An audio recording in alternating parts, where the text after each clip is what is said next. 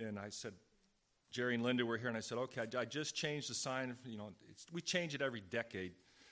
and I put on there, I put on, He is risen, indeed. And Jerry says right away, in body too. yeah. Then I had to check with Linda, is indeed one word or two words? And I thought, oh, my fourth grade teacher is, is sad. I'd like to welcome you to Grace Reformed Baptist Church. And to me, this is the most special day of the year. I was talking to Monty and I said, How could God be so gracious to save two wretched sinners like Monty and me? And he agreed because he knows me. Um, just, just some um, housekeeping and other announcements. Be sure to wish Paul happy birthday later on. He has been working. Paul is a gift from God to our church. Uh, he's, he's a humble man. But he's been helping us out with the sound system. Yes. Special K, Paul Kenemo. We have two Special Ks that were in the back. But he's been helping us out with such incredible knowledge of sound systems. And we're going to recognize some other people next week with that. Um, moms and dads, it's okay to take photos of your kids up here, that we're family. Um, I want to thank the men who helped put these speakers up, and there were no injuries except I put my foot through the ceiling in the back. And I had a friend say, Well, now your church is holy. We're still collecting missions for Ukraine, um, an outreach to help refugees that are going into Poland. So if you want to mark that on your check or put it in an envelope, it goes in the offering box, it's in the back. And keep in mind that we have a luncheon next week. You can see that in there. And for visitors, we have restrooms and coffee downstairs, along with a crying room or a nursing room uh, with a TV.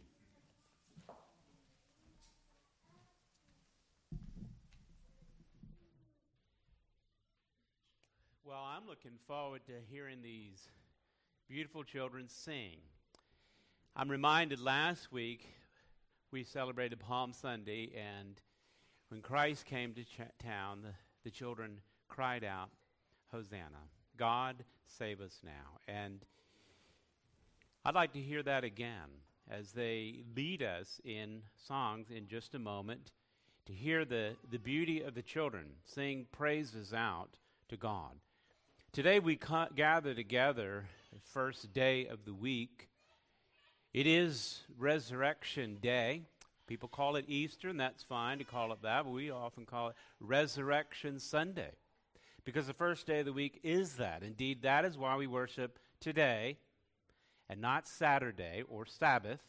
Christ rested in the grave, but today he rose from the dead. And because he rose from the dead, his people gathered together then to commemorate every Lord's Day every first day of the week about his resurrection. Today is just a special day in which we remember that and focus on that in more particular. In your text here, in the worship folder, middle paragraph, as we say, truly he is risen. It is a fact that Christ has been raised from the dead the firstfruits of those who have fallen asleep. For as by a man came death, by a man has come also the resurrection of the dead.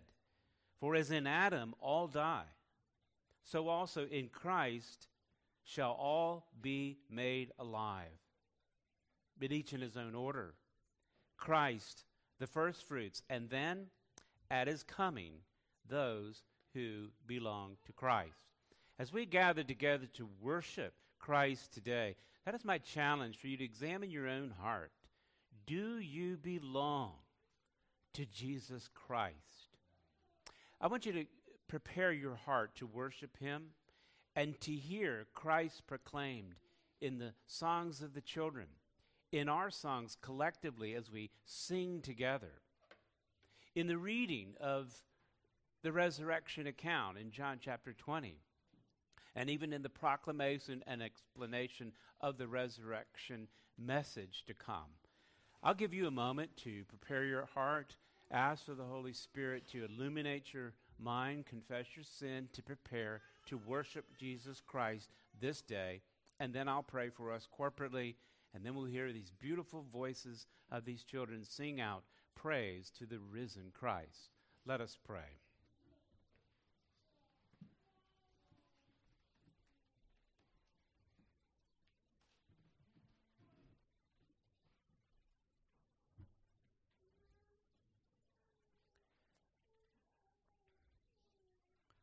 Oh, Father, we have gathered together here to worship you. It is because Christ has risen from the dead that we have hope beyond this life. We have hope in Christ and Christ alone. I do pray for those that do not belong to Christ, they might belong to Him even this day. Across the land, no matter what the circumstances are, and across the world, in great tribulation or great triumph that people might be experiencing, I pray they will ultimately see the triumph of Jesus Christ our Lord over sin, over the devil, over death. I pray that they would place their faith and trust in Jesus Christ even this day. I pray for those of us who do belong to Christ. I pray that our hearts would be even warmer continually longing for that communion with you, to indeed be in your presence and have joy beyond our imagination. I'm thankful for the good gifts that you have given to us, even these children who will sing out praises to the risen Lord as they come to lead us in that. I pray that we will exalt in your name glorify you in all we do, find our ultimate satisfaction in Jesus Christ our Lord. It is in his matchless, risen, triumphant name we pray. Amen.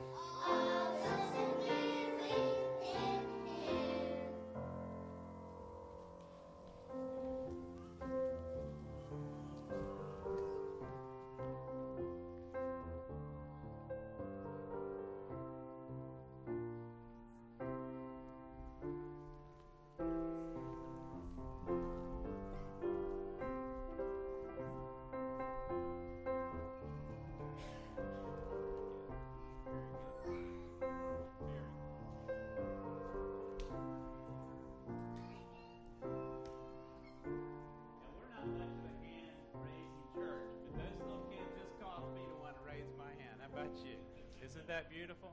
No wonder Jesus said, Suffer the little children to come to me, all that we might be like little children. Blake will come to lead us now in our hymn 270 Christ the Lord has risen today. Stand together, 270. Christ the Lord has risen today. Hallelujah.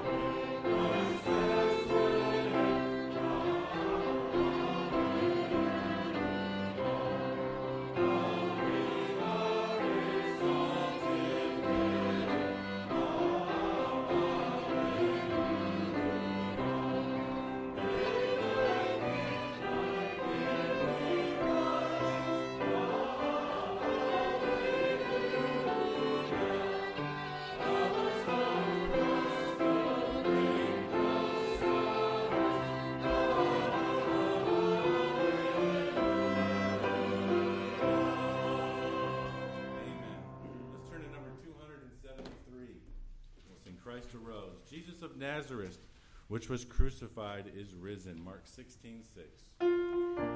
Christ arose. 273.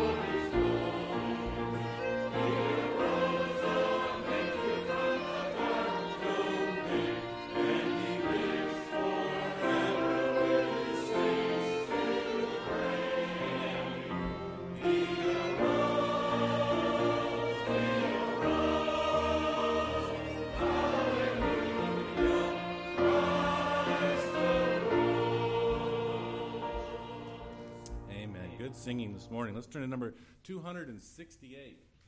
268 will sing the risen Christ. I want to know Christ and the power of his resurrection. Philippians 3:10. 268.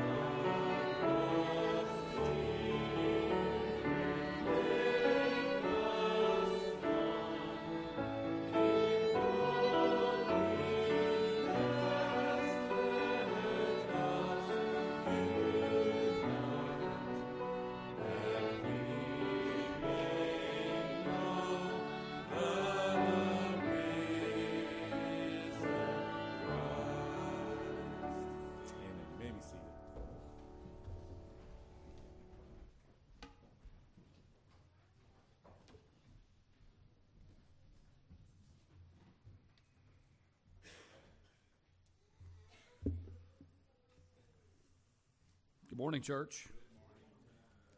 What a beautiful day to praise the Savior. Amen. He is risen. There we go. This morning, I'm going to be reading John chapter 20.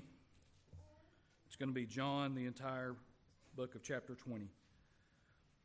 In your Pew Bible, if you don't have your Bible this morning, that's going to be page 906. Page 906 in your Pew Bible.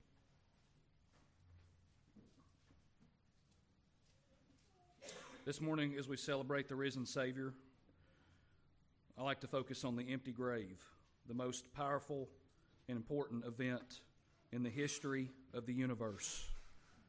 Our shackles of slavery to sin fell off, and our lordship in Christ and his blessings began. John chapter 20. Now, on the first day of the week, Mary Magdalene came to the tomb early while it was still dark and saw that the stone had been taken away from the tomb. So she ran and went to Simon Peter and the other disciple, the one whom Jesus loved, and said to them, They have taken the Lord out of the tomb, and we do not know where they have laid him. So Peter went out with the other disciple, and they were going onward, or excuse me, they were going toward the tomb. Both of them were running together but the other disciple outran Peter and reached the tomb first. And stooping to look in, he saw the linen cloths lying there, but he did not go in. Then Simon Peter came, following him, and went into the tomb. He saw the linen cloths lying there, and the face cloth, which had been on Jesus' head, not lying with the linen cloths, but folded up in a place by itself. Then the other disciple, who had reached the tomb first, also went in, and, and he saw and believed. For as yet they did not understand the scripture that he must rise from the dead. Then the disciples went back to their homes. But Mary stood weeping outside the tomb, and as she wept, she stooped to look into the tomb. And she saw two angels in white sitting where the body of Jesus had lain, one at the head and one at the feet. They said to her, Woman, why are you weeping? She said to them, They have taken away my Lord, and I do not know where they have laid him. Having said this, she turned around and saw Jesus standing, but she did not know that it was Jesus. Jesus said to her, Woman, why are you weeping? Whom are you seeking? Supposing him to be the gardener, she said to him, Sir, if you have carried him away, tell me where you have laid him, and I will take him away. Jesus said to her, Mary. She turned and said to him in Aramaic, Rabboni, which means teacher. Jesus said to her, Do not cling to me, for I have not yet ascended to the Father, but go to my brothers and say to them, I am ascending to my Father and your Father, to my God and your God. Mary Magdalene went and announced to the disciples, I have seen the Lord, and that he had said these things to her. On the evening of that day, the first day of the week, the doors being locked where the disciples were for fear of the Jews, Jesus came and stood among them and said to them, Peace be with you.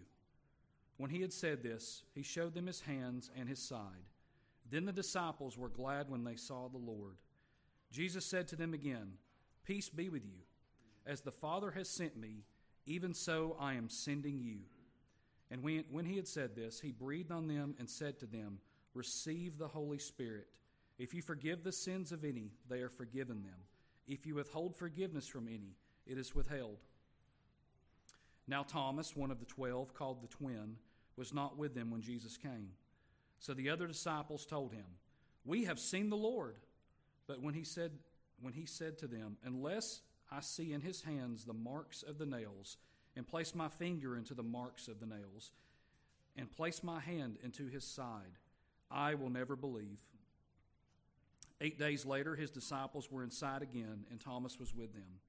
Although the doors were locked, Jesus came and stood among them and said, Peace be with you. Then he said to Thomas, Put your finger here and see my hands, and put out your hand and place it in my side. Do not disbelieve, but believe. Thomas answered him, My Lord and my God.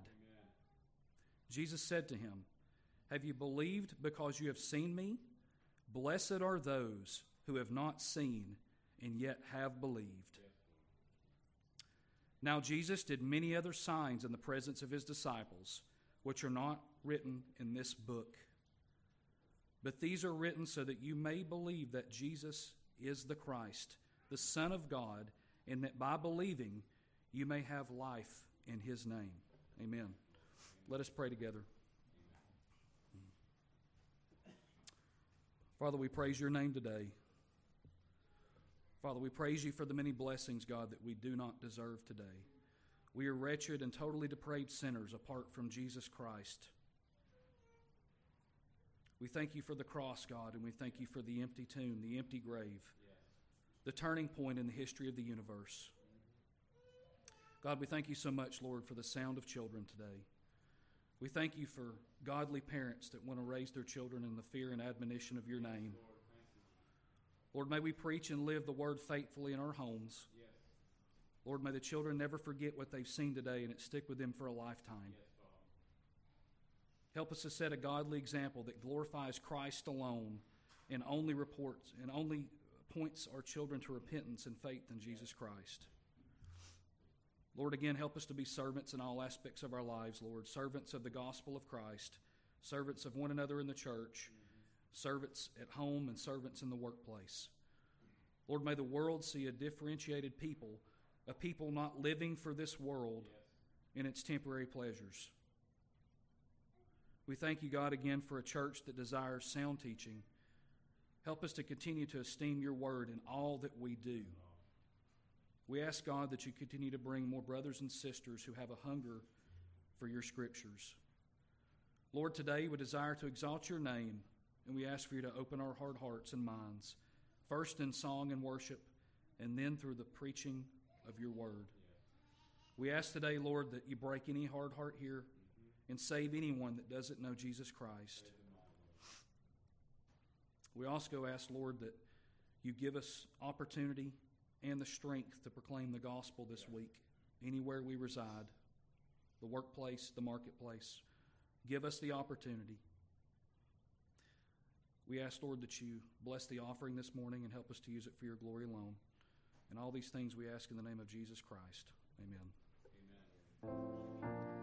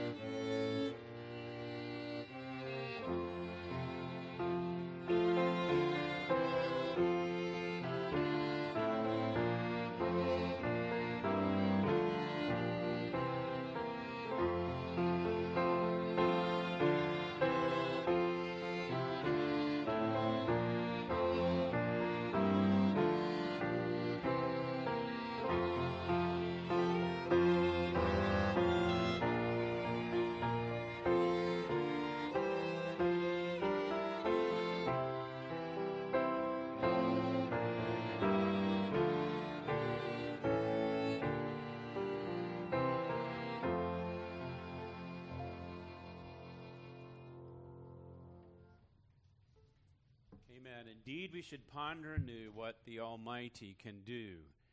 Ladies are going to come, the Nelson family, to sing a hymn. If you notice in your worship folder, it's written by Daryl Bagley. Perhaps you know Daryl. He's ill and at home, but tuning in thanks to the audio video we've been put, able to put up for some of our members. Uh, be in prayer for Daryl. Daryl often sends me. Uh, a hymn that he writes. He's good at writing poetry.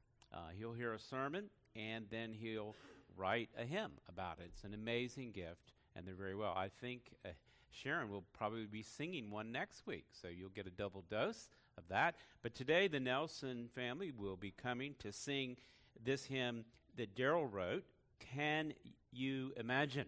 And I think it's based, at least in part, certainly for this, uh, from Acts chapter 2. And I'll read a text of scripture and then the ladies will come. By the way, Daryl wrote this 44 years ago.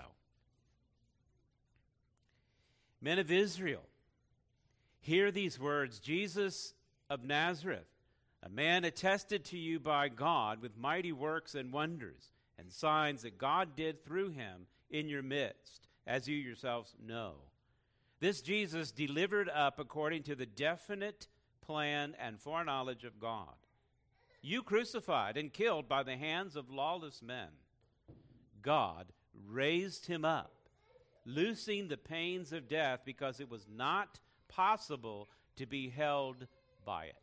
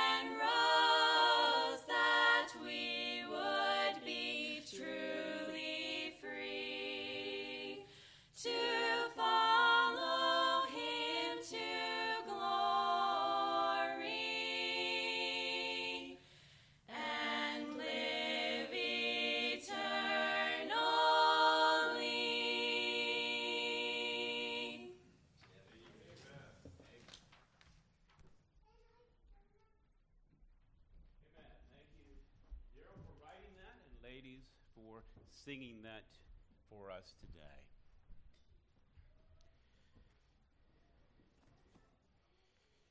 I invite you, if you will, we're going to turn to Acts chapter 17. Acts chapter 17. I've been going through the Gospel of John on a regular basis, but we're in chapter 21, and that's post resurrection. This morning, what I thought I would do is really go beyond that and look at the preaching of these apostles The righteousness of God is vindicated in the triumph of Jesus over sin and death. And as we've heard in our singing and our reading, the sin was atoned for on the cross. Jesus died. And then he was buried. But the grave could not prevail over this righteous one. He rose the third day today, a day in which we, as I mentioned, remember every Lord's Day, but today is a special focus on Christos Anesti. The resurrection, then, is a central part of the gospel. It is central to the preaching of the gospel. As these apostles would go forth across the world, that is what they would preach the resurrection. In Acts chapter 2, 23, as I read earlier, this Jesus who was delivered up according to the definite plan and foreknowledge of God, that God had planned and prepared this all along for his purposes. They, of course, in their sinful response, as we've read through the Gospel of John, by their own will desired to kill him, and indeed they are guilty. They are lawless men. But even in that greatest evil, God brought about the greatest good because God raised him up. He loosened the pains then of death, and with Christ, what, what a unique thing because death was not able to hold him. He indeed is the righteous one. Christ triumphed over lawless men. He triumphed over the devil. He triumphs over sin, evil, and all of its consequences. Most notably, something we're familiar with death, which will come to us all. We will all face death. But for those that belong to Christ, we have hope beyond this life, beyond the grave. All of those who are in Christ will be raised from the dead. They will be given a glorified body, if you will. It'll have a correspondence, but yet there'll be a uniqueness to it. Paul discusses that in 1 Corinthians chapter 15. I noted some of that in your worship folder. It's a glorified state, it's a unique state. It is the state in which Christ rose from the dead. Paul would tell the church at Rome in Romans 8 11. If the spirit of him who raised Jesus from the dead dwells in you, and might I stop here so you understand theologically, everyone who belongs to Christ the spirit of him who raised Jesus from the dead dwells in you. Okay? If you're not in Christ, you don't have that Holy Spirit. But if you're in Christ, Christ sends the Holy Spirit. We learn from John 14. And everyone who is in Christ has the Holy Spirit dwelling in them. So imagine that. You have the Holy Spirit dwelling in you. And then you die,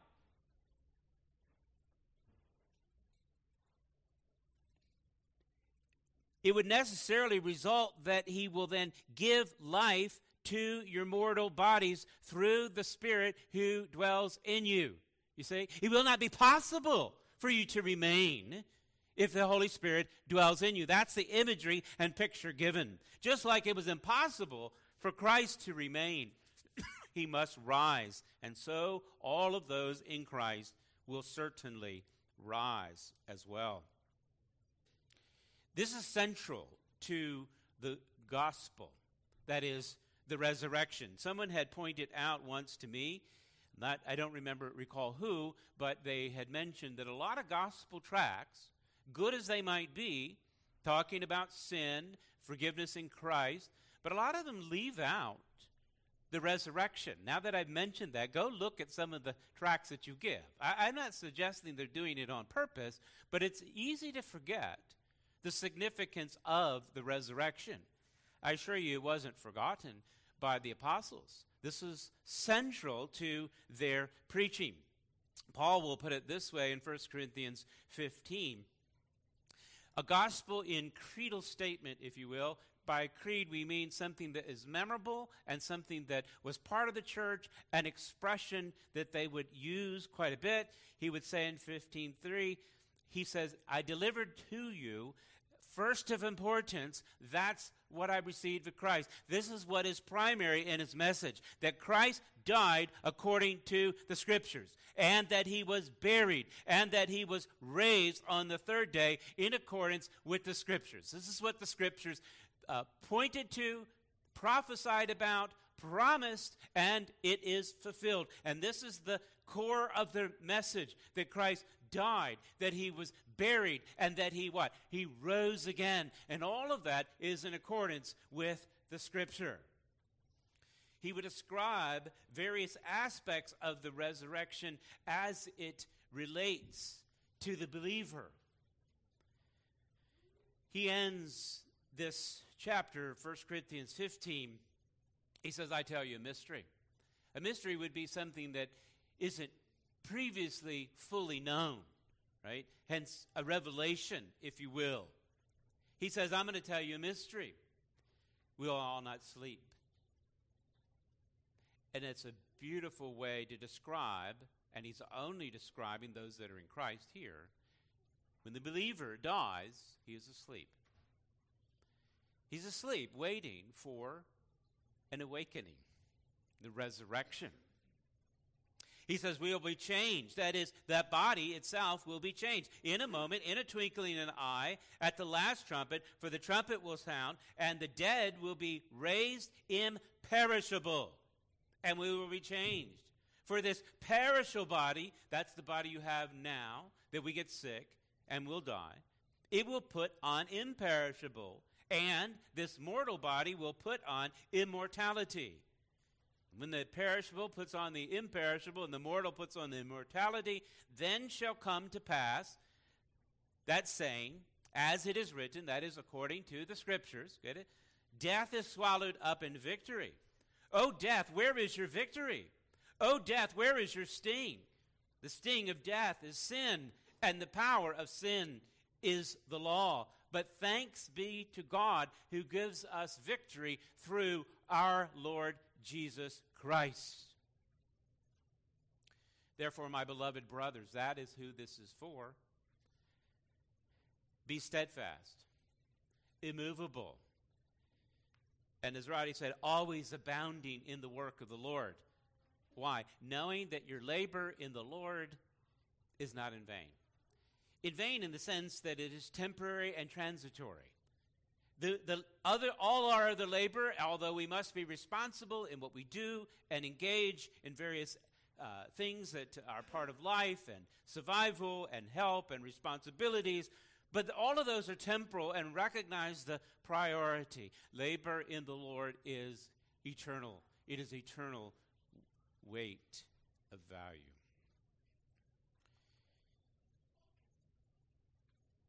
It is great encouragement, at least for me, and I hope for you, if indeed you have ears to hear. But as I thought through this resurrection, and we could go on and encourage you in that regard, but I also had another question I ran across in my reading, and it caused me to pause and think, and that is what does this day mean for the unbelievers? You know, the ones that are outside. I mean, with this great and glorious truth that we're mentioning here, I mean, we're reasonably full on Easter morning, but th- th- this should be beyond standing room only. Overflow to hear this message. Are you kidding? Is there any other better news in this life than to know this? What do we say to unbelievers? The world, who are essentially many, describe them as atheists. They don't believe. Maybe they're antagonistic ultimately against Christ and the apostles and those that would preach this resurrection. They reject this resurrection. Maybe they're just agnostic. They don't know for sure, but certainly indifferent and apathetic. Is there a message this day? The resurrection, does it mean anything? Here's what it means fair warning. There is certain judgment coming. And I know it might seem hard and harsh, but you know the most loving thing that you could do if you were in the middle of Ukraine right now and you knew a missile was going to hit a building is you'd tell everybody to get out, wouldn't you?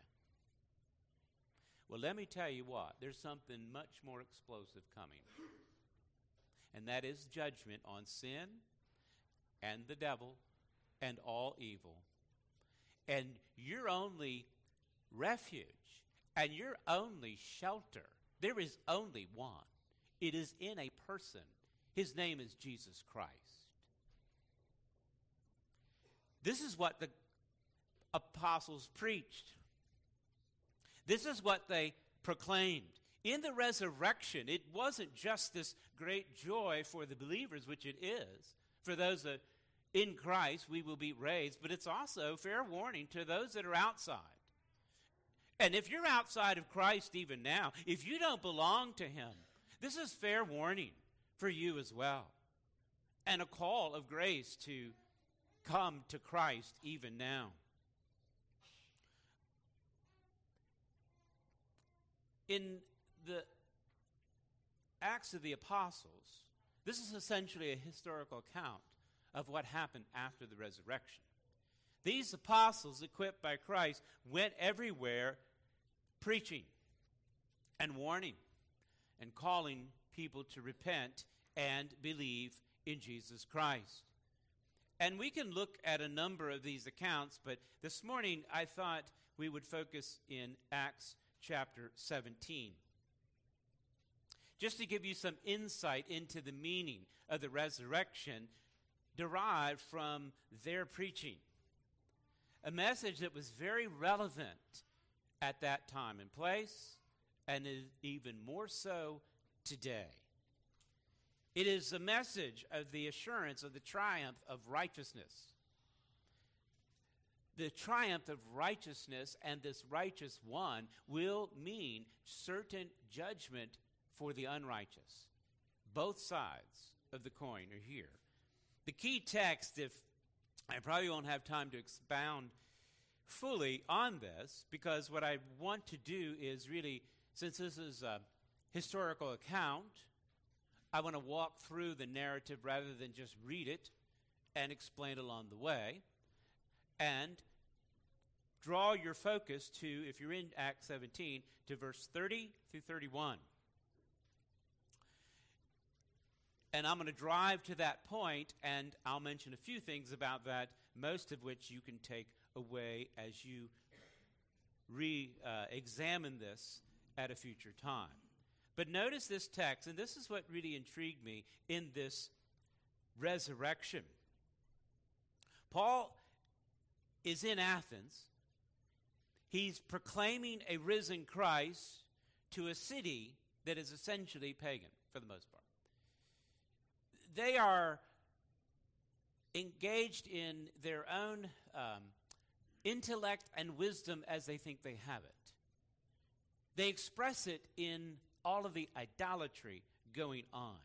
And as we'll learn, that's really an understatement. They were wise in their own eyes and really foolish. They're foolish in the fact that they ultimately reject the wisdom of God. And now you can see how it's so applicable to this day as well. This is the heart of man.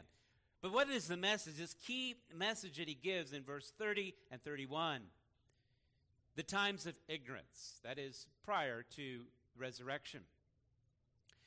In the times of ignorance, God overlooked, but now, right now, he commands all people everywhere to repent. You see that? All people everywhere to repent. Why? Because, verse 31, he has fixed a day in which he will judge the world in righteousness by a man that he has appointed. That is Jesus Christ. And how do you know that? How do you know that is certain? Here is the certainty he gives, and of this he has given assurance, certainty, absolute verity to all by raising him from the dead. That's the message of the resurrection. It is a proclamation of this resurrection, and it is a call to repentance and faith. Let us pray.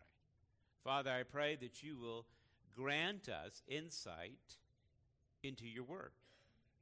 I pray by the Holy Spirit that you will awaken the dead and raise them to newness of life. For the lethargic, I pray that you will grant us great energy. May our priority be worship of you. And may we find our resolve and our refuge in Christ and Christ alone. I pray this in his matchless, triumphant name. Amen. All right, we're Acts 17. Let me walk you through this historical account. As I mentioned, we're going to get to, in just a bit, Paul. He finds himself in a pagan city of Athens, Greece. How do you get there? Well, if you go back to the beginning here, Paul and Silas, they pick up young Timothy, Paul's protege, he wrote a couple books, right? First, Second Timothy. They're on a missionary journey. They're preaching what? The gospel that Christ died, he was buried, and he rose again. That's the gospel, the heart of it. And so here they go, and they begin in verse 1 here in chapter 17. When they had passed through Amphipolis and Apollonia, they came to Thessalonica. That's a city, and you remember we have 1st and 2nd Thessalonians, right? Comes from this area. Where Paul writes to the church that was established. Well, here he is establishing the church, and in Thessalonica he went, and there was a synagogue of the Jews.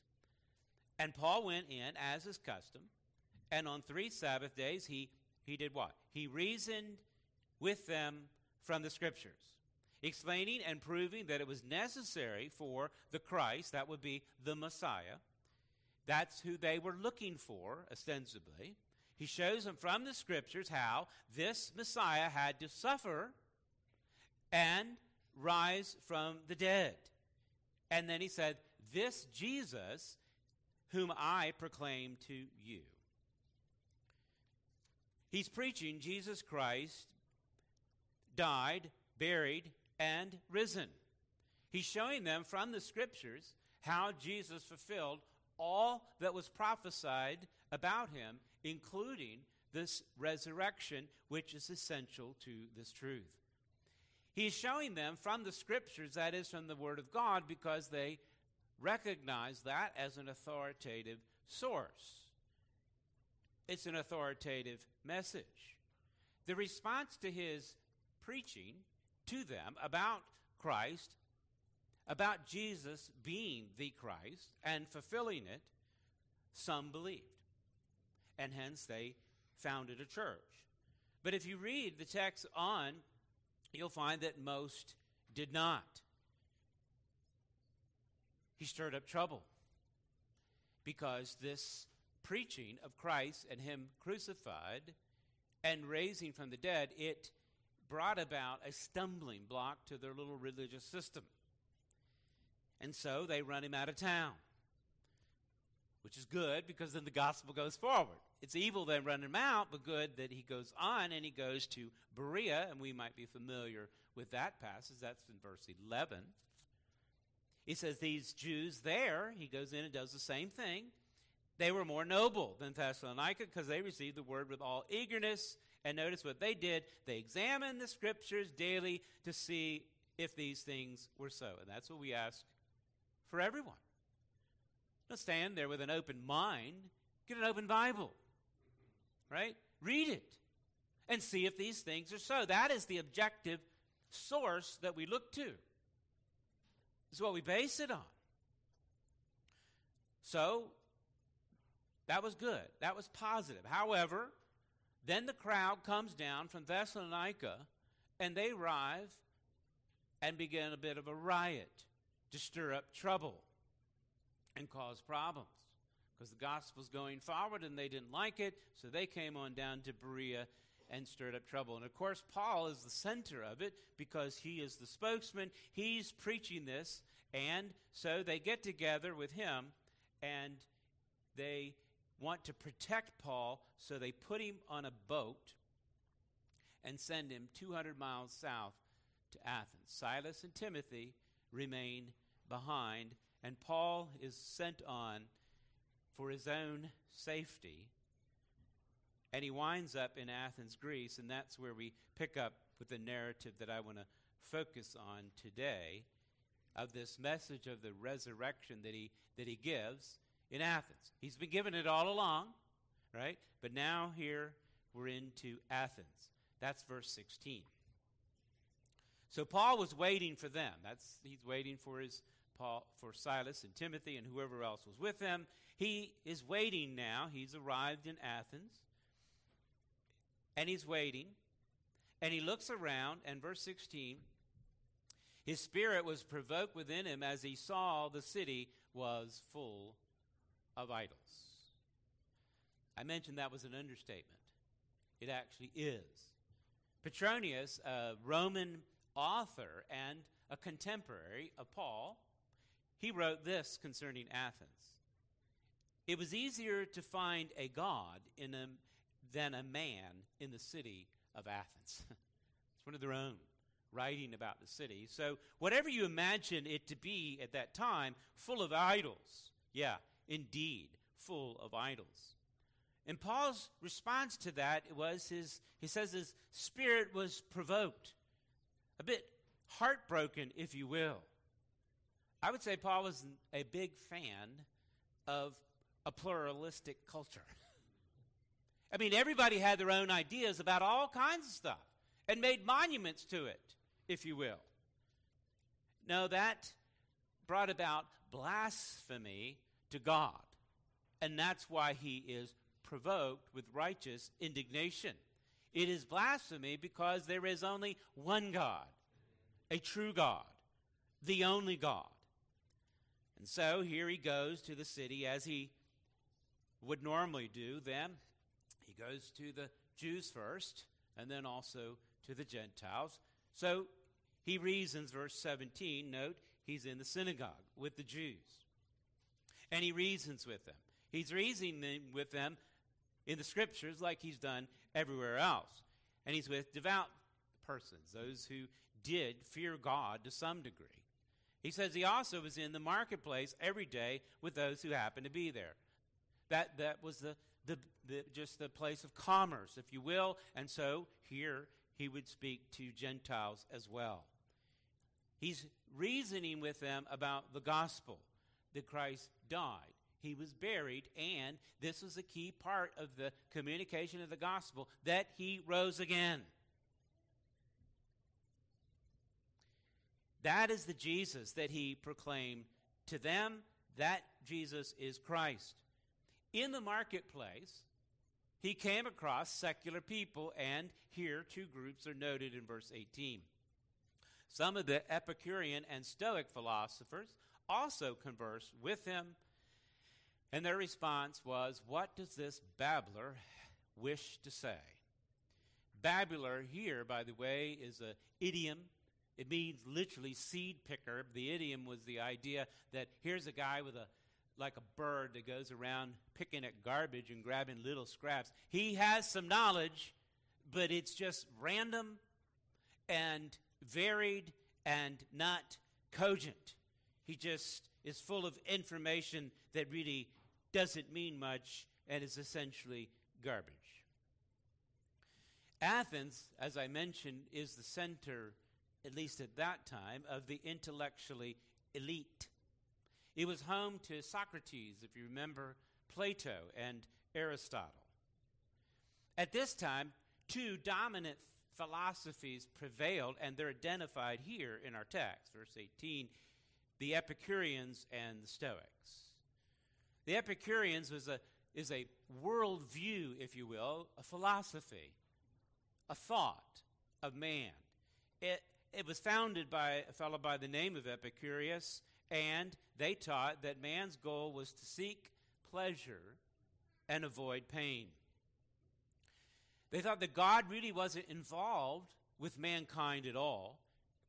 By the way, here they're um, hearing God's apostle, but they're saying God was not involved with man, and that your human flesh, the body, just returned to dust. There is no immortal soul. So you can see why it becomes foolishness as Paul preaches about the resurrection of the dead. The Stoics, founded by Zeno, their goal was to reach a place in life in which you could be really indifferent to pain or pleasure.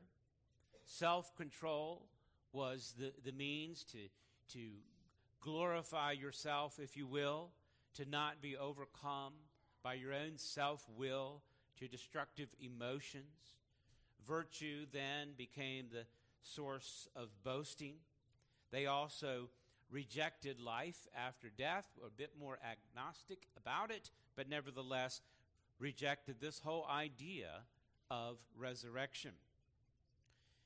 Verse 18 others said he, he seems to be a preacher of foreign divinities.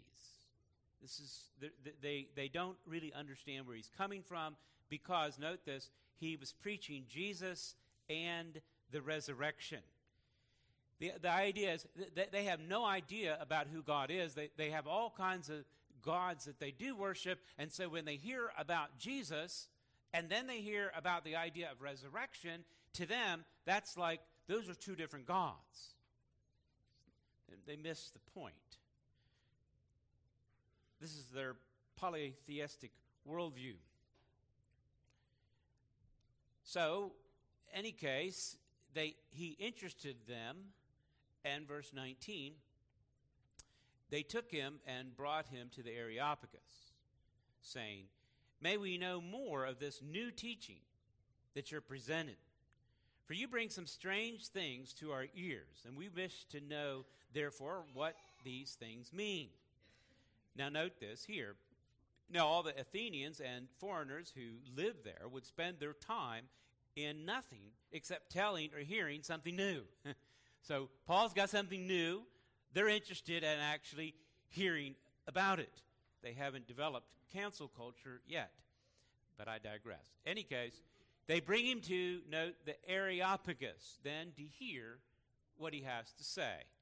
And Areopagus could be a place that was it was, it was used in that way, or it could be a, a group of authorities like an illegal council here, if you note verse 22, he addresses the men of Athens, so it is uh, the idea here, he's speaking to the very leaders of the community. So Paul comes in, he's teaching something new, they want to hear about it, so these men of Athens then become his judge, at least from their mindset. Paul gets a great opportunity to then explain the gospel to them and ultimately give them the message of this resurrection. So he stands in their midst and he says, Men of Athens, I perceive that in every way you're religious, for I pass along and observe the objects of your worship. I found an altar with this inscription to the unknown God. Paul is now going to get ready to tell them the truth about who God is. Theology proper, if you will. They had a practice at that period of time in their superstition to try to placate the various gods, and there were some different rituals that they engaged in to where if uh, they, they, they sensed an area that they didn't understand if there was a God or not a God, they would Uh, put, go ahead and put up a monument to the unknown God, even though they didn't know. And so there are many of those around. And Paul is going to teach them, I'll tell you about this God that you really don't know, but actually you do. That's why you keep building these idols. You get it? They know there's a God. They just don't know who exactly he is. This reminds me when he was teaching in the church of Rome in chapter 1 of Romans, where he says that God is revealing his wrath against all ungodliness and unrighteousness because in their unrighteousness they, sus- they suppress the truth.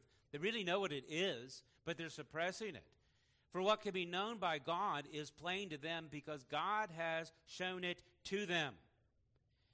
For his invisible attributes, namely his eternal power and divine nature, have been clearly see, perceived ever since the creation of the world in the things that he has made. Th- this word made is the same word we get poem from.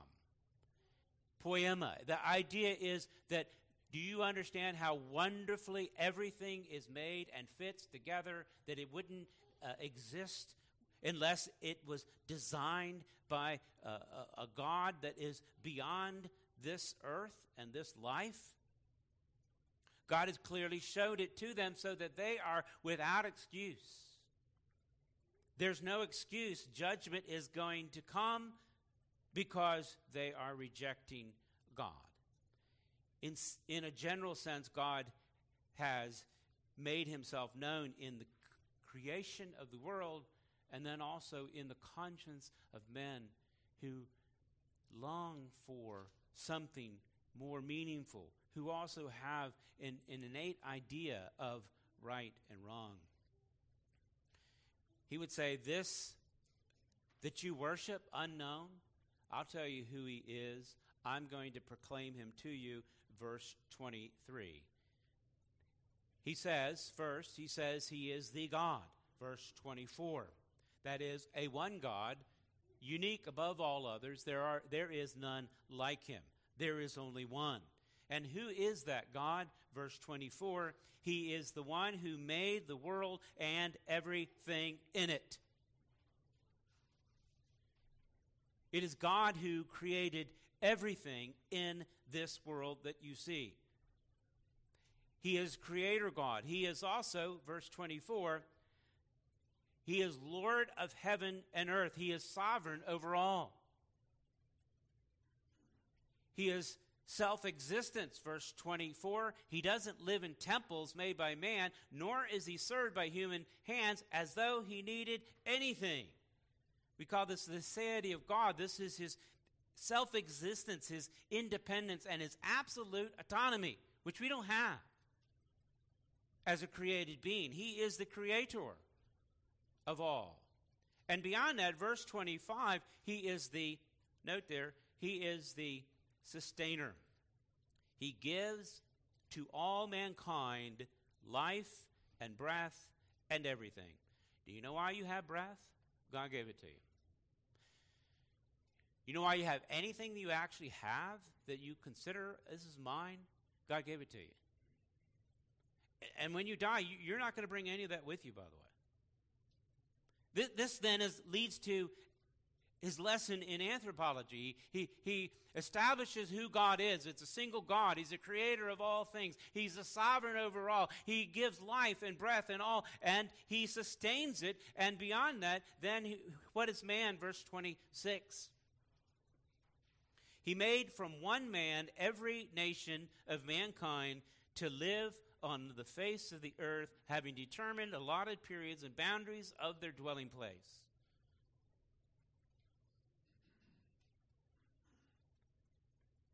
Man didn't evolve. Man was created by God in his image, both male and female. And a rejection of that is to rebellion and rejection of who God is. It is a blasphemy against Him. It is self destructive in our culture as we're going absolutely insane. But beyond that is a blasphemy against God. It is suppressing His truth. It is not honoring Him who He is. It is God who made every man, and note here, of one person. There is only one race human. This every nation here from one man, as it's mentioned, nation is the word from which we get ethnos or ethnicity. Oh, there's many ethnicities, for sure. But they all came from one man, Adam, who God created. So, in a sense, we're all brothers and sisters. So, go ahead and adopt the world view of Athens, and you're going to get insanity and chaos and riot. The answer to it is real simple to recognize God and what He created. One man, all ethnicities. In that sense, we are all connected. The days then are determined by the sovereign Lord, he would say, and even our location. Where you were born, where you raised, and even here now, that you're hearing the very gospel right now, wasn't by accident. God determines it all. There is no such thing as chance. Not a chance. What's the purpose? Well, he'll tell us in verse 27 that they should seek God and perhaps feel their way towards Him and find Him. Yet He's not actually that far off from any one of us. Because God is omnipresent in that sense, right? For in Him we, we live and move and have our being. Even as some of your own parent poets had said. You, you can recognize this from your own intellect that this has to be. For we're indeed his offspring. Being God's offspring, we ought to think of the divine being, not think of the uh, divine being like gold or silver or, or stone or an image formed by art and imagination of man. You see, the ultimate sin here is not honoring God for who he is. God has revealed himself, made himself known, and yet mankind does not seek the glory of God. Paul would explain it this way in his follow-up in Romans 1:21. I'll read it for you. For although they knew God, they did not honor him as God or give thanks to him. And if you don't honor God and give thanks to him, that is, praise and worship to him, what will happen is judgment. God gives them over to a futile in their thinking, and then their foolish hearts are darkened. I, I wonder a lot of times in some of the proposals and things that are going on, and I'm not going to elaborate for the sake of time, even in our culture, but definitely it demonstrates futility in thinking. You know, I look at it as how could you be that insane to want to destroy little children, for example? In birth. And then as they, they raise up, then you want to destroy them by mutilating them and giving them drugs? I mean, they can't even buy alcohol till they're, what, 21? How insane. But that, that indeed is judgment, and they become foolish. They claim to be wise, but they become fools. They exchange the glory of the immortal God for images resembling mortal man, birds, and animals and creeping things, and therefore God gave them up. That's the terminology for judgment. In the lust and impurity of their own hearts, dishonoring their own bodies among themselves, that is, they'll become destructive in that behavior because they exchanged the truth about God for a lie and worship and serve the creature rather than the Creator, who is blessed forever. Amen. There's no excuse. All of mankind is without excuse. They have the witness externally in creation, the witness internally in their own hearts, and beyond that, God now has spoken a special revelation through Jesus Christ. And so Paul is now ready to throw down the hammer of the resurrection in verse 30. Okay, there was a time in which all about Christ was talked about in a future sense. He's showing them from the scripture. But now, at this time, here in Acts 17, it's already happened. Christ has come, He has lived, He has demonstrated the, the truth of all that He said, and beyond that, He rose from the dead. So now, what should the response be? Recognize there were a time in which God overlooked. He overlooked in the sense that He was patient with them. They're not dead yet. That's how you know. The, the judgment hasn't come yet. But now he commands all people everywhere to repent. Again, this is a universal charge. It isn't for one uh, religious group or another. This is all men, all people, everywhere, every nation, every tribe, every tongue to turn to God because there is only one. And why? Here's the warning He's fixed the day on which He will judge the world in righteousness. You don't want to be judged by righteousness. All your righteousness is as filthy rags. It doesn't measure up. Oh, measure your righteousness against this other person's righteousness, and you might be more righteous. Many people are more righteous than me. I wish I was more righteous. But the one you'll be judged by is the one who is perfect. It is the righteous one. It is Jesus Christ. He will judge the world by that man whom he has appointed. That will be the measure of righteousness. How do you measure up? Well, I'm not that bad of a person. Oh, really? Compare yourself to Jesus Christ. Now, what do you think? He's a given assurance to then this by how? By raising that righteous one from the dead. The preacher of Hebrews would say it this way Long ago and many times, God spoke to our fathers by the prophets. But in these last days, He's spoken to us by His Son, whom He appointed heir of all things, and by whom also He created the world. It isn't that they're without excuse prior to the incarnation. We've already dealt with that.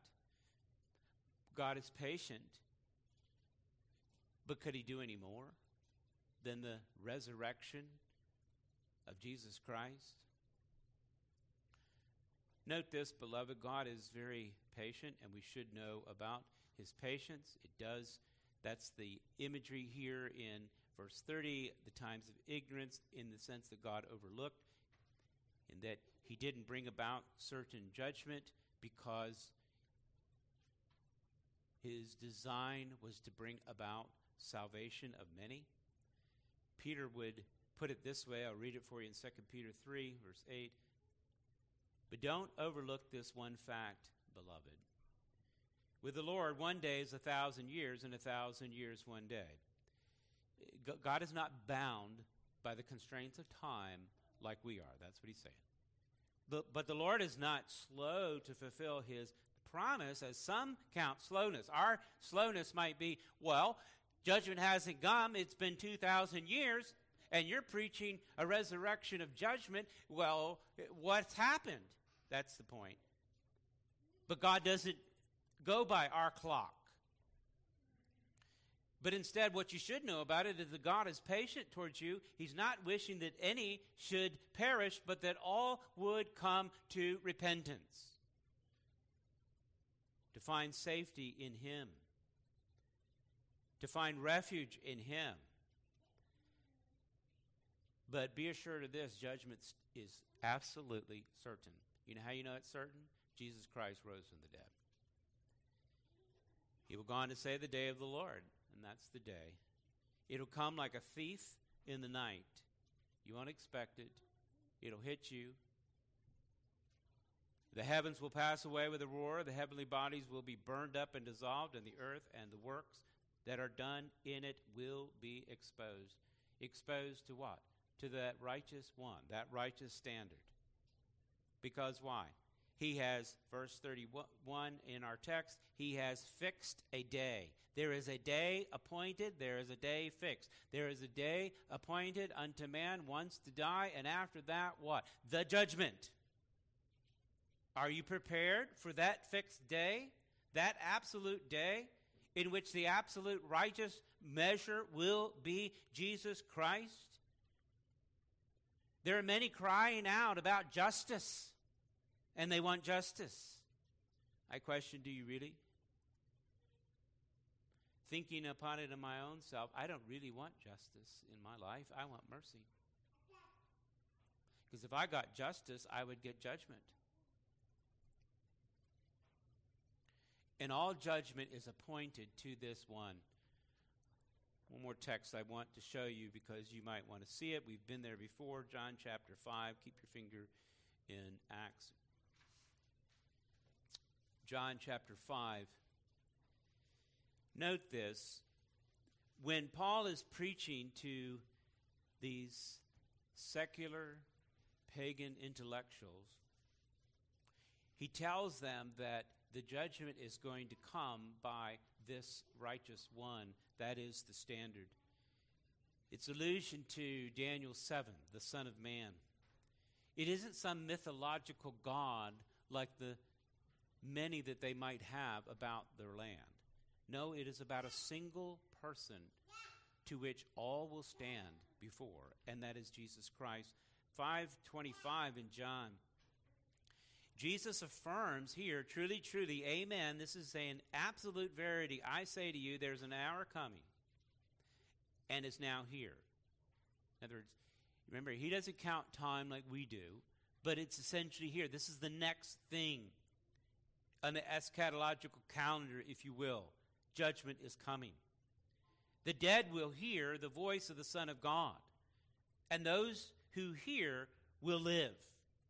For as the Father has life in himself, so he's granted the Son to have life in himself. And he has given him authority to execute judgment because he is the Son of Man. This is what was predicted prior. This God man, Jesus. He says, Don't marvel at this, verse 28, for the hour is coming when all who are in the tombs will hear his voice. This is a universal call. All will come, and those who have done good to the resurrection of life, and those who have done evil to the resurrection of judgment. You say, well, well, here uh, we're all getting resurrected. There's some that do good and some that do evil. How does that square with there's none good, no, not one? There is one righteous one. It is Jesus Christ. That's the good that you want to be measured in. And the call of the gospel is to put your faith in Him. Repent. What? Repent of your own works and trust Christ. That's the judgment. What, what standard would Christ be looking at as judge and you come before Him and you're in Christ? He said, Well, let me see your righteous works. Oh, yep, I did them all. I approved them all. You're good, you're in. You want to be judged by your works? Oh, I remember what you did back then. What you thought about here. No, I would rather have mercy and grace. And grace is the gift that Christ will give. That is His goodness, His righteousness. Beloved, all this is assured because of the resurrection of Jesus Christ. He has triumphed over the grave and demonstrated that He indeed is the righteous one. He has proven to be grace and truth incarnate. His triumph fulfills, as we've mentioned, all of that has been prophesied beforehand that this Holy One, he cannot receive corruption, Psalm 16, because he is the righteous one. His triumph demonstrates that he fulfills all of that. But it challenges the secular philosophy of that day and ours. The resurrection demonstrates that truly there is life after death. And since there is an afterlife, quote unquote, judgment is certain. All judgment will be given to this man. And only those that are sheltered in him will inherit eternal life. All outside of Christ will inherit eternal death. What's the response? Well, look at their response back at Acts chapter 17. Well, when they hear about the resurrection of the dead, some mocked, others said, We'll hear you again about this. So Paul went out from their midst, but some men joined him and believed. Among them were also Dionysius the Areopagite and a woman named Damaris and others with them. Looks like three responses, but there's really only two. You have rebellion and repentance. The direct re- rejection here, the mockery, yeah. But the delayed rejection is we're going to hear you again. Now is the day of salvation. Now is the day of repentance. But, beloved, some did repent. And that is a blessing to them that the resurrection will mean assurance of eternal life. But to those who rebel, it is assurance of eternal damnation. Let us pray. Father, I pray that you bless the proclamation of your word. I pray that you would use it indeed to bring life to any who are dead in their trespasses and sin. I pray for those that of us who are in Christ that the resurrection would be an increased blessing to know that we are safe in you, the righteous one, and assured of that by your resurrection. I pray this in Christ's name. Amen. Beloved, I'll give you a moment to think on these things where you're at before we close. Uh, if you do need to speak to any of the elders, we'll be available for you right after the service. Take a moment privately where you're at to reflect on these things. Oh,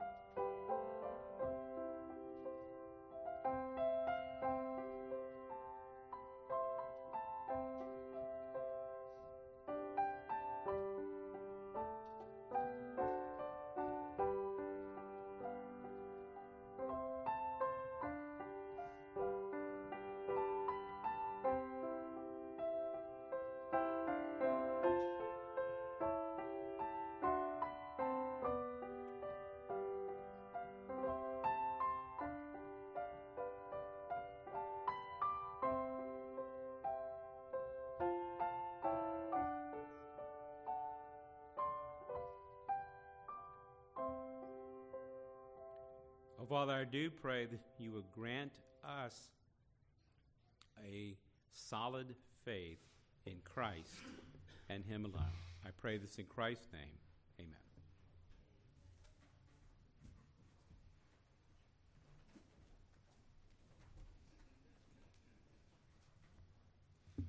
So I'll stand and turn to 222. 222, all glory, laud, and honor. Took palm branches shouting, Hosanna! Blessed is he who comes in the name of the Lord.